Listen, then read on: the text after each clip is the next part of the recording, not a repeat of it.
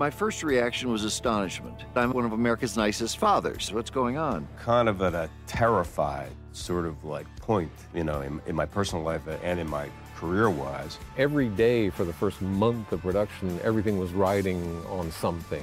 All I had to do was get through the first two weeks okay. The amount of money they paid you is not enough to make you not want to kill yourself. It was one of the best experiences of my filmmaking career. Hello and welcome to Tremors, Making Perfection, the podcast.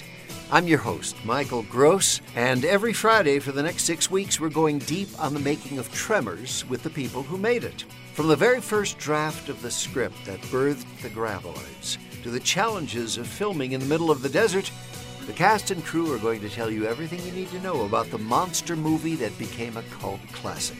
So Graboid yourself a seat, and let's make perfection.